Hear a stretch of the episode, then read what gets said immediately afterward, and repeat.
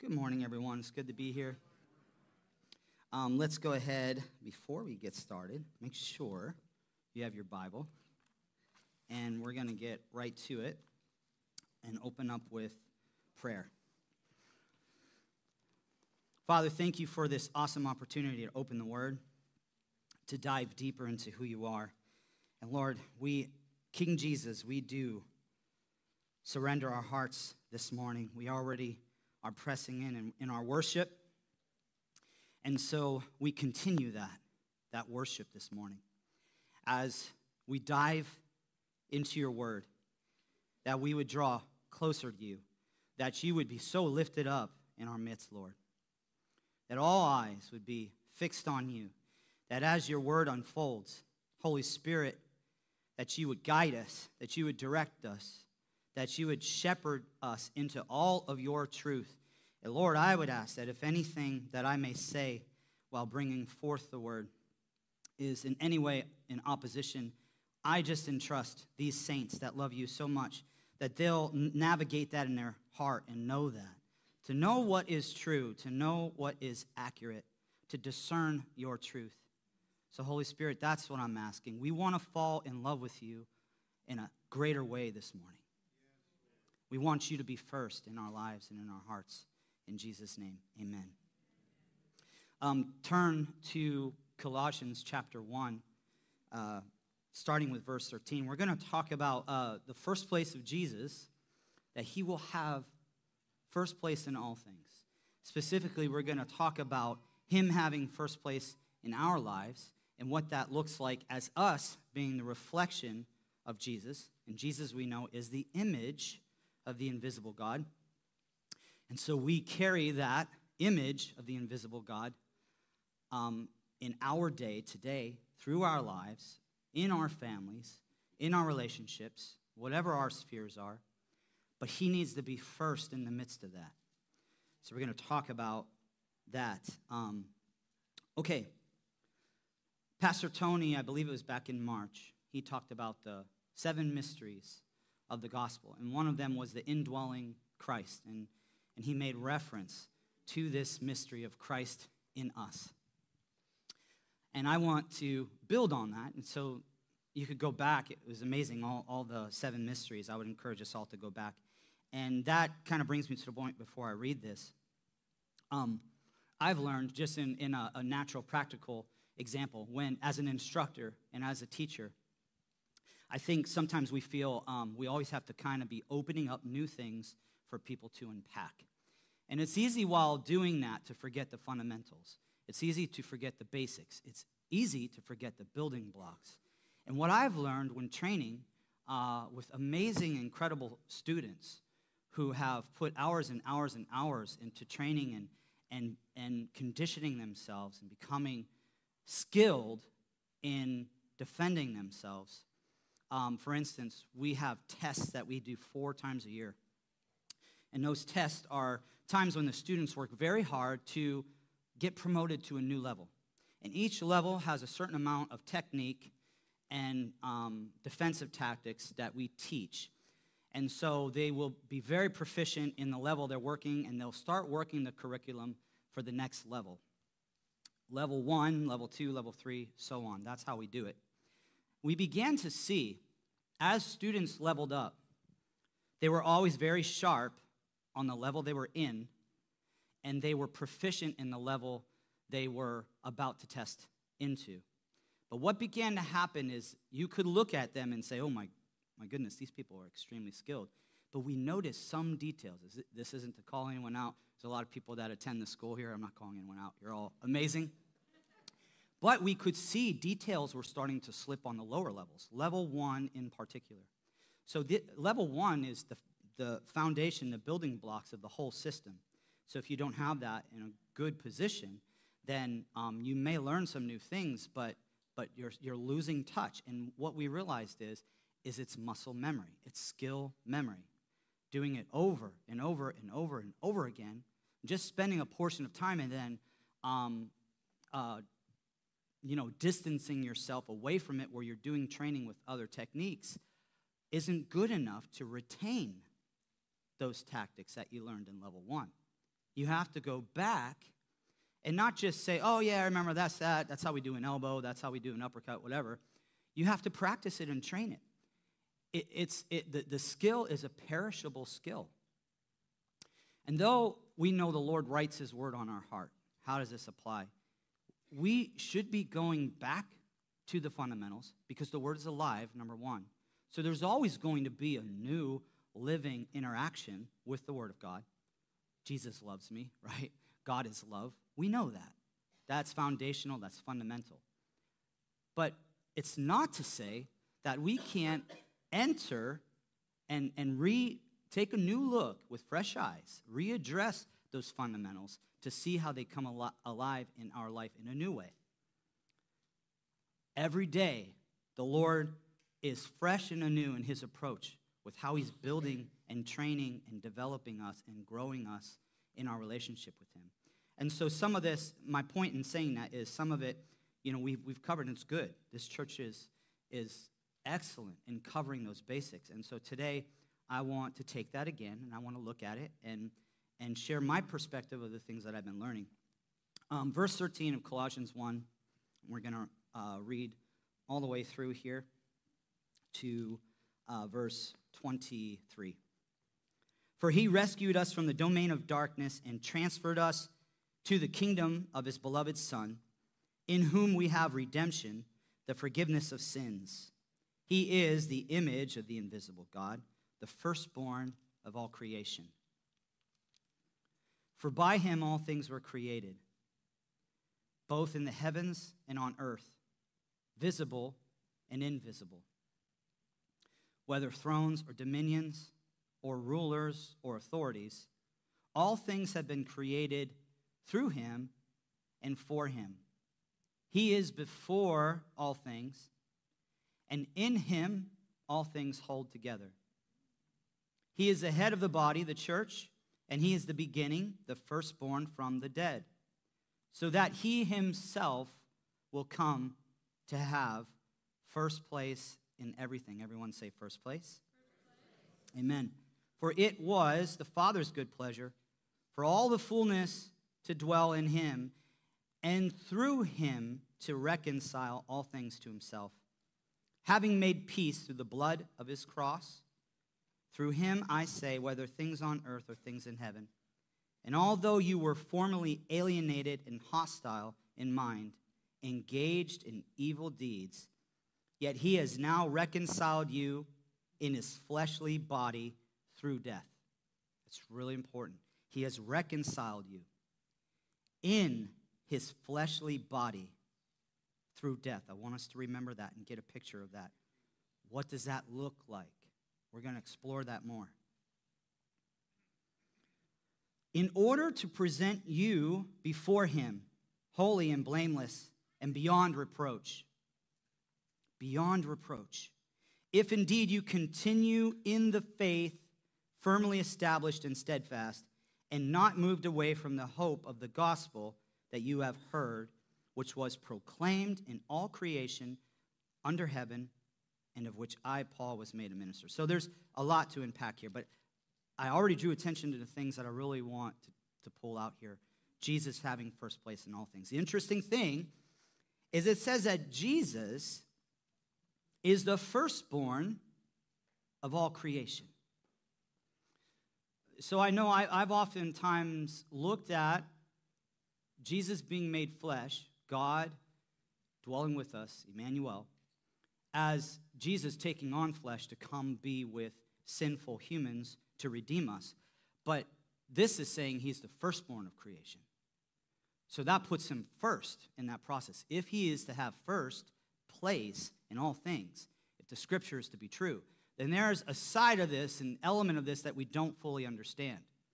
That Jesus was the firstborn of creation, and out of him being the firstborn of creation, all of the created order was formed and brought into existence. Does that make sense? It's really important to understand, and maybe you all already know this, but I know for me, uh, you know, my, the, the, the picture is Jesus, a spirit with the Father, creating the created order.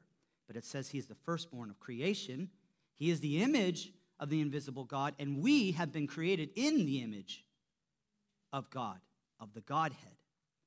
So, he's first in that process, and out of everything flows the created order and the uncreated, or, or I should say, the invisible. So, things that are visible, things that are invisible, all flow from this, but he is the firstborn of creation. Also, the thing that I would like us to, to look at again is he holds all things together. But he's before all things. So he existed before all things, and he is able to hold all things together. He's the head of the body, the church. We know this. He is the beginning, the firstborn from the dead, so that he will come to have first place in everything. I want to move over to um, Romans chapter 7. I'm going to be reading through this chapter. It's powerful, but I was studying this and something hit me. I don't know how many times I've read Romans 7. Too many for me to remember or count, but I never saw it this way. And I want, again, I want to submit this to you. I want to argue the point of why I believe it's saying what I believe it's saying, and then leave it to you. And I'm sure Pastor Tony will, will let me know afterward. But I want to start with this statement. We know we are the bride of Christ.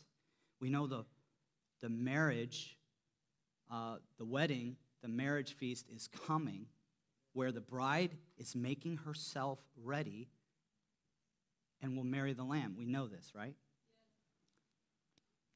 But I believe that we were married to Christ before. As controversial as that may sound, let's break this apart and see if that may line up, okay? So we're going to scrutinize it and see. What do I mean by that? Well, let's listen to what Paul is saying here. Romans chapter 7. Or do you not know, brethren? For I am speaking to those who know the law that the law has jurisdiction over a person as long as he lives. For the married woman is bound by law to her husband while he is living. But if her husband dies, she is released from the law concerning the husband. So then, if while her husband is living, she is joined to another man, she shall be called an adulteress. But if her husband dies, she is free from the law so that she is not an adulteress, though she is joined to another man. And here's where I want us to stop and talk a little bit more about this. Therefore, my brethren, you also were made to die to the law through the body of Christ, so that you might be joined to another, to him who was raised from the dead, in order that we might bear fruit for God. The law, you could argue that we're married to the law there, but the law did not die. The law can't die. It's the righteousness of God, it's, who, it's the nature of God. So, who's dying the first death? Jesus is dying the first death. And in Colossians, if we backtrack and go back to what we just read there, that's why I kind of put an underline there so we would, we would see this point. I believe Paul is saying the same thing in that first chapter of Colossians where he says, verse 20, we'll start there. And through him to reconcile all, three, all things to himself, having made peace through the blood of his cross. Through him, I say, whether things on earth or things in heaven. And although you were formerly alienated and hostile in mind, engaged in evil deeds, yet he has now reconciled you in his fleshly body through death.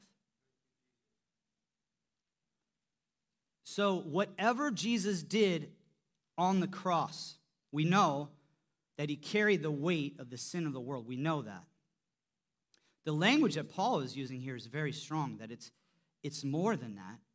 It's that he took us upon him reconciling us into his fleshly body. So when he died, it left us widows to a life of sin. It left us free and clear to marry another. We were in bondage, enslaved to darkness, to sin. But Jesus so loved the world, he drew all unto himself. That drawing, in a sense, we can use it loosely if, it, if it's too controversial to think about. But whatever he did in flesh, he drew us into himself in a union on the cross. You could say it that way. That's what Paul's saying here. So that when he died, it freed us. That we could marry another, the resurrected Christ. Let's read it again. It says it exactly as I'm telling you. Therefore, my brethren, you also were made to die to the law through the body of Christ. What do we say when we say the body of Christ, when we celebrate communion? We're celebrating the union of being one with Jesus. But here we are seeing it in a, another light with another angle so that we were made to die to the law through the body of Christ. No other way but through Christ. He would have first place in everything, he would have first place in the death. So he has first place in that death. He invites us and brings us into that death through faith. We die with him. He, so that you might be joined to another, to him who raised from the dead. He was raised from the dead in order that we might bear fruit to God. But here's the incredible um, idea of that. He went on to be glorified, obviously resurrected, his new body, right? No sin. So now he has absolute power over sin because sin doesn't reign in his mortal body. And we'll talk about that in this chapter. That's where sin reigns. But for Christ, he's free and he didn't sin anyways. He was perfect, but he still had flesh. But now he has the keys over death in the grave. But we, in our spirit, when we're born again, we take on the new nature. We take on the nature of Christ in our spirit, though our body is still part of the old equation. We are left in a temporal state of having a body that's dead to God, but having a spirit that's now alive, that's betrothed and engaged to Jesus Christ. So when he comes back, we will see him as he is, and that will complete the marriage process where now we will be fully like him with new bodies. And sin has no power because it's not in our flesh anymore. Paul isolates sin to our body. We're about to, to go through this and read it. So I took a little more time there. Let's, let's push into this, okay? For while we, verse 5, while we were in the flesh, the sinful passions which were aroused by the law were at work in the members of our body to bear fruit for death. So, aroused by the law, sin was activated by the law. The knowing that it was wrong is what activated it. Listen to what he says here. But now we have been released from the law having died to that by which we were bound, so that we serve in newness of spirit of the spirit and not in the oldness of the letter. What shall we say then? Is the law sin? May it never be. On the contrary, I would not have come to know sin except through the law. For I would not have known about coveting if the law had not said, You shall not covet. But sin, taking opportunity through the commandment, produced in me coveting of every kind. For apart from the law, sin is dead. Apart from the law, sin is dead.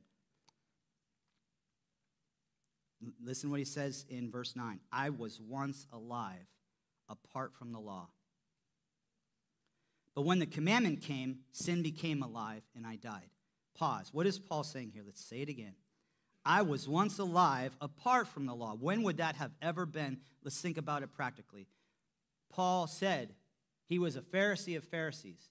he would have started from a very early age pursuing the law of God.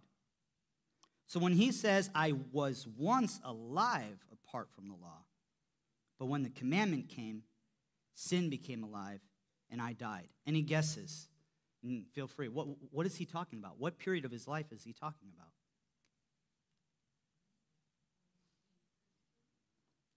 Before he became a Christian. What else? What's the most obvious that you think about if you think about it? Before the age of accountability. A child, before he started to study the law, before he read the first, thou shalt not this. He says, in his own words, I was alive. How is that possible?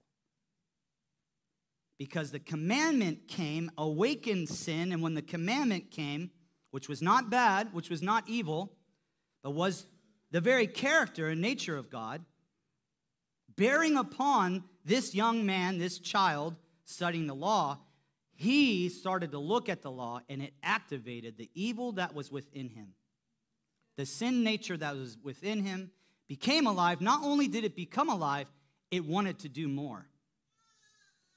Listen as we read his own words here. And he died at that moment. Verse 10 And this commandment, which was to result in life, proved to result in death for me. The law is life, but it produced death in Paul and in all of us. Verse 11 For sin, taking an opportunity through the commandment, deceived me, and through it killed me. So then, the law is holy, the commandment is holy, and righteous and good. Therefore, did that which is good become a cause of death for me? May it never be. He's going to take this a step further. The law is not what became the cause of death for him. That's important to understand. Rather, it was sin in order that it might be shown to be sin by affecting my death through that which is good, so that through the commandment, sin would become utterly sinful. So sin becomes alive, it becomes amplified, it deceives and kills Paul and all of us, so that sin would be rooted out like a, a, a cancer or virus or a cancer cell in the body so that it could be made known that it exists in there, not in a dormant state, but in a very hostile, aggressive, active state that has enmity against God, so that there could be no question. Verse 14 For we know that the law is spiritual, but I am of flesh. Spirit can't die, right? That's why I said the law is not dying in that first equation flesh is dying. The flesh of Jesus and our flesh is dying. So, but I am of flesh, Paul says, sold into bondage to sin. For what I am doing, I do not understand, for I am not practicing what I would like to do, but I am doing the very thing I hate. But if I do the very thing I do not want to do, I agree with the law, confessing that the law is good. So Paul's saying, in order for me to even have the perspective that I'm doing something I don't want to do, that means I'm in agreement with law. That means I know the law is good. That's important. Listen to how, how he builds on this. Verse 17 So now, no longer am I the one doing it, but sin which dwells in me. No longer is it I doing it, but sin that dwells in me. How is that possible? He goes on further, verse 18. For I know that nothing good dwells in me, that is, in my flesh. For the willing is present in me, but the doing of the good is not. For the good that I want, I do not do, but I practice the very evil that I do not want. Practice. Everyone say practice. We're going to get back to that. It's really important. And again, we're going to draw on that example of the things we practice in life to get skilled and good at. The practice of sin is different than being a sinner. The practice of sin is an action, is something, could be a habit, could just be the doing of it, but it doesn't define you as a sinner. He's saying sin is doing that work, not you, not I, not Paul, because Paul is saying I'm in agreement with the law actually. So it's not me doing it. And it's not a cop out. We're going to move on and, and, and, and see how, how he clarifies that. So, uh, 20, but if I am doing the very thing I do not want, I am no longer the one doing it. He says it again I am no longer the one doing it, but sin which dwells in me. In case we had any doubt, Paul is telling us it's not us doing it. He's not schizophrenic here. And I, I, mean that in respect because I think as Christians, we, and again, I'm not going to say as Christians, I think as Jeremiah, let me say it that way. I gloss over these verses because for so many years I read them and I say to myself, well, this guy, he had heavenly visions and encounters and was shown stuff, and we can't understand it. Even Peter testifies in one of his epistles that this stuff, eh, you know, it's hard for, it may be hard for you to understand, but it's good if you can, you need to. And I think that for me was kind of like a license to say, this is just over my head. But I really want to stop and read this because I believe the Lord will unlock it in our hearts because it's fundamental. It's not some kind of revelatory, abstract thing that maybe we'll get one day. This is daily life application for us that He wants us to unfold. So let's back it up again. We'll take some time. But again, verse 20, but if I am doing the very thing I do not want, that's key. Where's the want? Where's the motive? Where's the desire? If I'm doing the thing I do not want, I am no longer the one doing it, but sin which dwells in me. I find then the principle that evil is present in me, the one who wants to do good. Evil is present in me, the one who wants to do good. Like cancer right?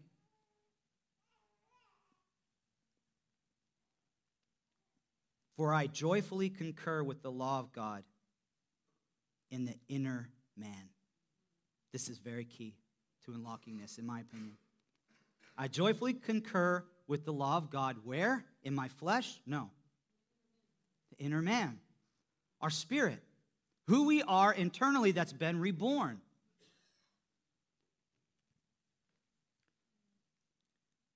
Verse 23 But I see a different law in the members of my body, waging war against the law of my mind, and making me a prisoner of the law of sin, which is in my members. He's talking about his flesh when he says this, in case you're wondering if it seems um, strange language. He's talking about, when he says members of my body, he's talking about his flesh. Wretched man that I am, who will set me free from the body of this death? Thanks be to God through Jesus Christ our Lord. So then, on the one hand, I myself with my mind am serving the law of God, but on the other, with my flesh, the law of sin. Again, thanks be to God through Jesus Christ our Lord. So then, on the one hand, I myself with my mind, with my internal identity, am serving the law of God, but on the other hand, with my flesh the law of sin. So I, I, was I was praying about this, thinking about this, and um, I was uh, thinking about the the beach, and we did our, our, beach day, annual beach day for the gym, and uh, there were jellyfish coming up on on the beach, but it was beautiful. Just walking on the sand, watching the kids go transitioning from the sand to the water. It got me thinking about the transition. We know that we are comprised of what three main body, soul, and spirit. So, where's the transition in that? It's hard to know, right? We know that our spirit, we're seated with who? In heavenly places. Do you think that there's any corruption in our spirit to be sitting next to Jesus and the Father who's an all consuming fire? No. Perfect. Can the Spirit degenerate at any point? Can the Spirit can you sow corruption into the spirit where, no, we know that, right? It's kind of, this is important. So there's a transition with the spirit and the mind, the soul and the body. And I was thinking about this in the picture of if I want to walk on dry sand, it's clear, the path is clear. I'll stay in the dry sand. If I want to get to the ocean, I have to start to transition. That transition, as beautiful as it is, it's very organic. It's not like you can take a line, um, chalk line, or whatever, and draw it across the shore, the coast, and say, that's the hard line. It doesn't work that way. Um, there's ebbs and flows. There's sand that's more filled with water and wet than the dry sand that you're walking on. Until eventually your feet are in the water, but your feet could still be on the sand and being touched by the waves, the foam. And pretty soon you could be out in the ocean so far that there's nothing anymore that you can touch with your feet. You are fully in that realm, you are fully in that element. In the spirit, I believe it is very much. You can look at a lot of organic examples in nature to see this illustrated. And so we may know hard boundaries and thresholds going out that door from a man made building to the earth to the grass. And we see that in life, but I believe in the spirit, the transition is very organic between that which is our body, mind, and, and spirit, or body, soul, and spirit. And, and why do I say that? Because I think it's important to understand that that's what Paul is saying here. When he says this, but verse 23, but I see a different law in the members of my body waging war against the law of my mind and making me a prisoner of the law of sin, which is in my members. Paul makes it clear that sin is dwelling in the body. That's where it is. He makes it clear that sin is doing the sin. This is important to our identity. This is important to understand that we are truly that person seated with Christ. That is who we are. We are not this. We're wrapped in this. We're treasures in this earthen vessel. But this earthen vessel is corrupt, and that's where the corruption comes from. That's where the, the sin, the activated sin that Paul talked about, it's still active in our bodies. And so that war, it's that war is not so hard to think about when we realize it, it's that way. My spirit's not corrupt, it's never going to be corrupt. There's a transition from that perfect, complete spirit in Christ to this body. That transition point with the mind, the soul, the emotions is in between, ebbing and flowing. I can tell you with my mind that I can gaze upon Jesus in worship, loving him, praying the, the most beautiful prayers, and then I can tell you in my mind that I'm thinking some of the dirtiest thoughts, evil things, intentions towards others anger, pride, lust, all happening in that same place that I can't grab a hold of with my hands. But that's not who I am, and that's not who you are. That's the body's way of engaging in that in between state, pulling. So when we give, we give ourselves as a beautiful child of God I want to use this picture, and, and, and I, don't, I don't mean to stir up anything more than using it as a picture, I think really illustrates this. When Hamas attacked Israel and they went into the towns and they murdered and, and um, you know, committed all those atrocities towards the Jewish people, um, there are so many images there that are hard to even, and I, and I don't encourage any of you to start digging through that stuff unless you feel the hand of God saying, I want you to be. I think we need to be aware of the situation and we need to pray and we need to stand on God's side and we need to be vocal as much as the Holy Spirit draws us to be vocal. But having said that, I see the picture of the elderly lady, sweet elderly lady, with the Hamas around her, putting a rifle in her hands. And she, what is, what is she going to do? She probably doesn't even know what's going on. I mean, it's hard to know if the woman has dementia or whatever, but she's smiling. Is she smiling because she loves Hamas? No. They just slaughtered all of her people around her. I don't know what mentally the state there, but you see this beautiful elderly woman being put in that compromised position. And I want to tell you, it is like that when we say yes to sin.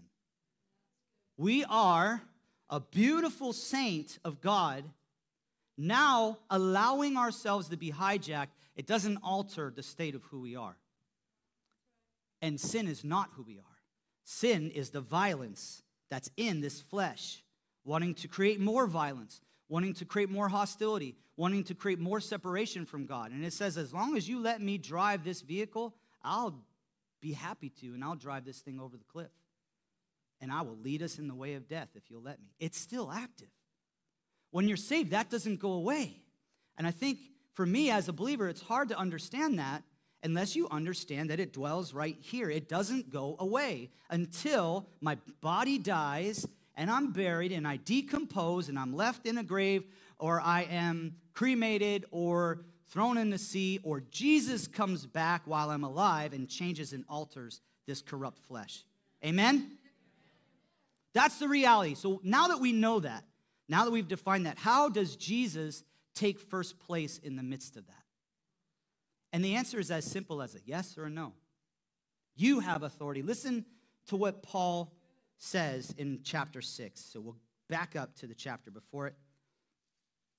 And he helps us out to understand this more. Kind of did reverse order there, but I think for me, this is how it really opened up so I could see this a certain way. So I'll start with verse 3 in chapter 6 of Romans. Or do you not know that all of us who have been baptized in Christ Jesus have been baptized into his death?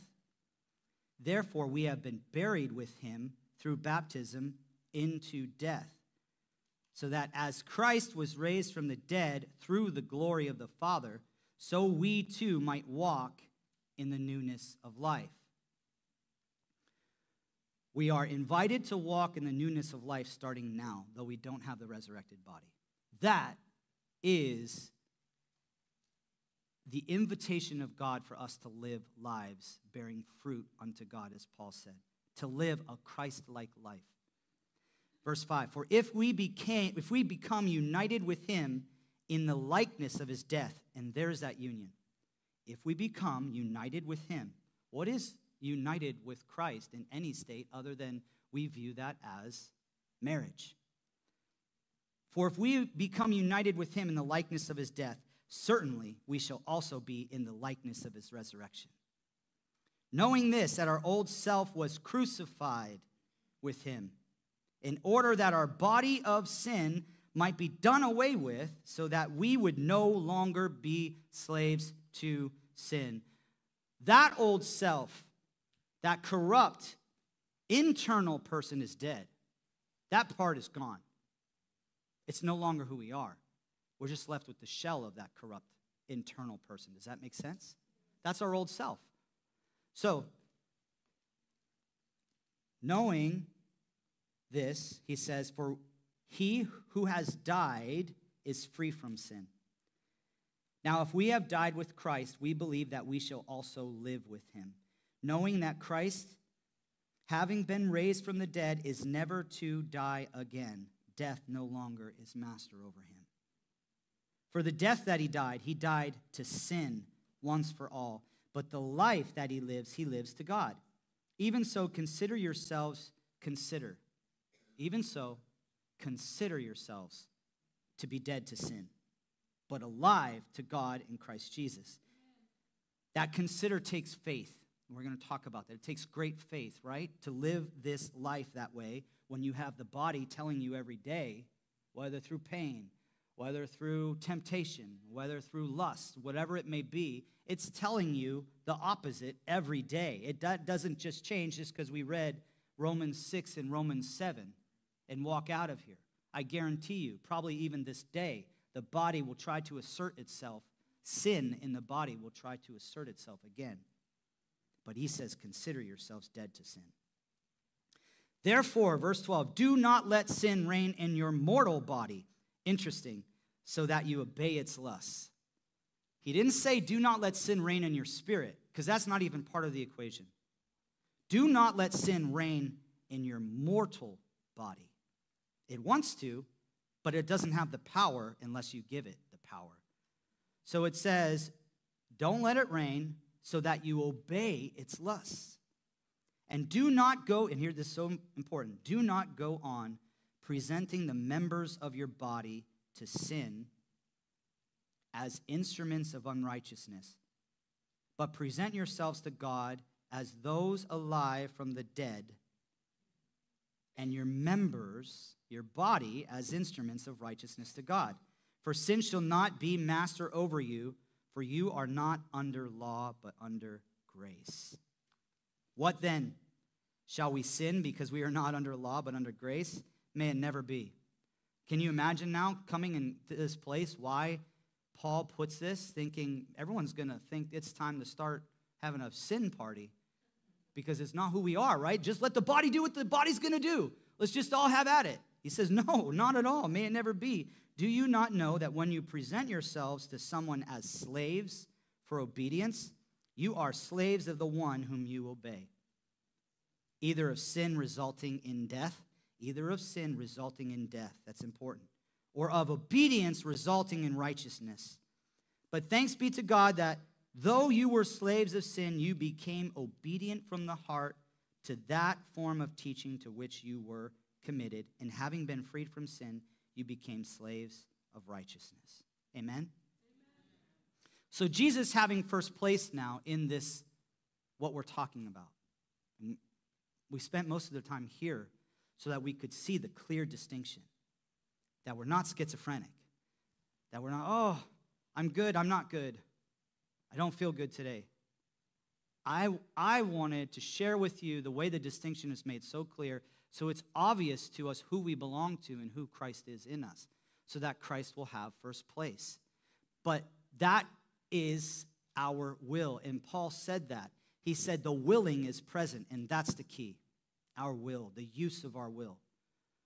Do I submit my will and not do the things that I know are sin to be obedient to Christ? And the answer is yes. And the answer is faith is the key to unlock that.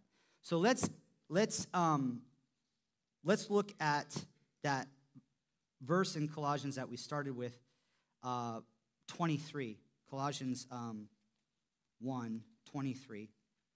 And we'll see that he says, Paul says, if indeed you continue in the faith, firmly established and steadfast, if indeed you continue in the faith, firmly established and steadfast, and not moved away from the hope of the gospel that you have heard, which was proclaimed in all creation under heaven, and of which I, Paul, was made a minister. So, the, so we need to be firmly established in faith in order to live this life.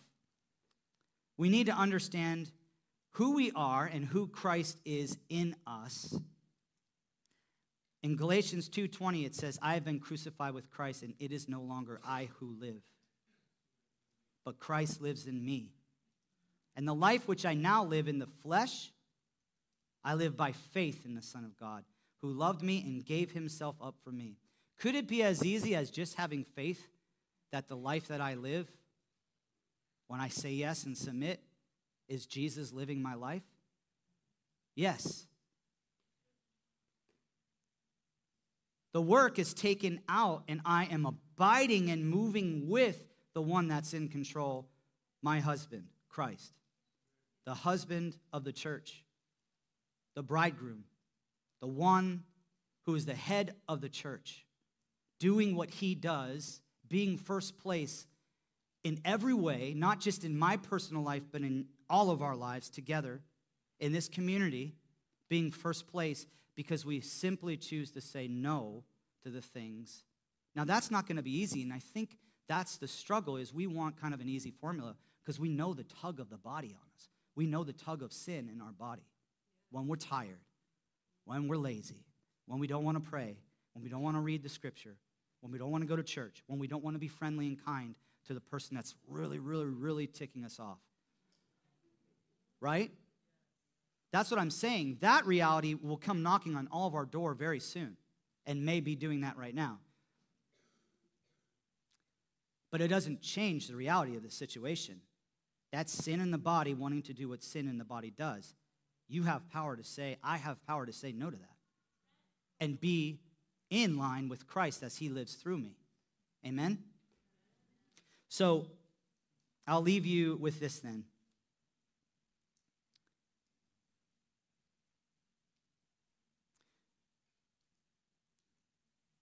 Colossians 3, verse 3 through 11. For you have died, and your life is hidden with Christ in God. Our lives hidden with Christ is key. This is interesting. He's saying, Give me the steering wheel. Let me be the one to steer and drive, and you hide in me. Let's do it that way. For you have died, and your life is hidden with Christ in God when Christ, who is our life, is revealed, then you also will be revealed with him in glory. In other words, are you disappearing? Are you and I, as our identity, dissolving? No. He's hiding who we are because we don't even fully know who we are yet. But who we are will be revealed when he appears. Right now, he's just saying, Get your hands off the wheel and let me drive. Hide in me and find out who you really are. Therefore, and listen, he says it again, verse 5 Consider the members of your earthly body as dead to immorality, impurity, passion, evil desire, and greed, which amounts to idolatry. For it is because of these things that the wrath of God will come upon the sons of disobedience, and in them you also once walked. Notice he's not calling the saints sons of disobedience. He's saying you used to live that way, and you know what happens the wrath of God. You used to live that way, but now you also put them all aside anger, wrath, malice, slander, and abusive speech from your mouth. Do not lie to one another, since you laid aside the old self with its evil practices and have put on the new self, who is being renewed to a true knowledge according to the image of the one who created him. He's being renewed to a true knowledge. You are a perfect and complete creation, a new creation. But the knowledge of that in our mind is another thing, isn't it? But that renewal is happening every day when we make the choice to put off the old self, that's not us anymore, to ignore the body, and put on the new self, who we are in Christ, Christ having first place. 1 John 4 12 through 17 No one has seen God at any time. If we love one another, God abides in us and his love is perfected in us. So here, uh, John is going to say the same thing Paul said. By this we know that we abide in him and he in us, because he has given us his spirit. We have seen and testify that the Father has sent the Son to be the Savior of the world. Whoever confesses that Jesus is the Son of God, God abides in him and he in God. We have come to know and have believed the love which God has for us. God is love. And the one who abides in love abides in God, and God abides in him. By this, love is perfected with us, so that we may have confidence in the day of judgment, because as he is, so also are we in this world. And then he says in 1 John chapter 3, 2 through 6, Beloved, now we are children of God, and it has not appeared as yet what we will be. We know that when he appears, we will be like him, because we will see him just as he is, and everyone who has this hope fixed on him purifies himself just as he is pure. Everyone who practices sin also practices lawlessness, and sin is lawlessness. You know that he appeared in order to take away sins and in him there is no sin. No one who abides in him sins. No one who sins has seen him or knows him. I used to get confused by that because I thought, well, that just disqualified me because I sin. No, I don't sin. Sin sins in the body. And I chose for that to be my master. I don't sin. Sin in my body sins. Now, don't tell that to law enforcement when they pull you over for something that you've done. I didn't do it. You're, you're going to have some issues, especially if they don't know what Paul is saying here.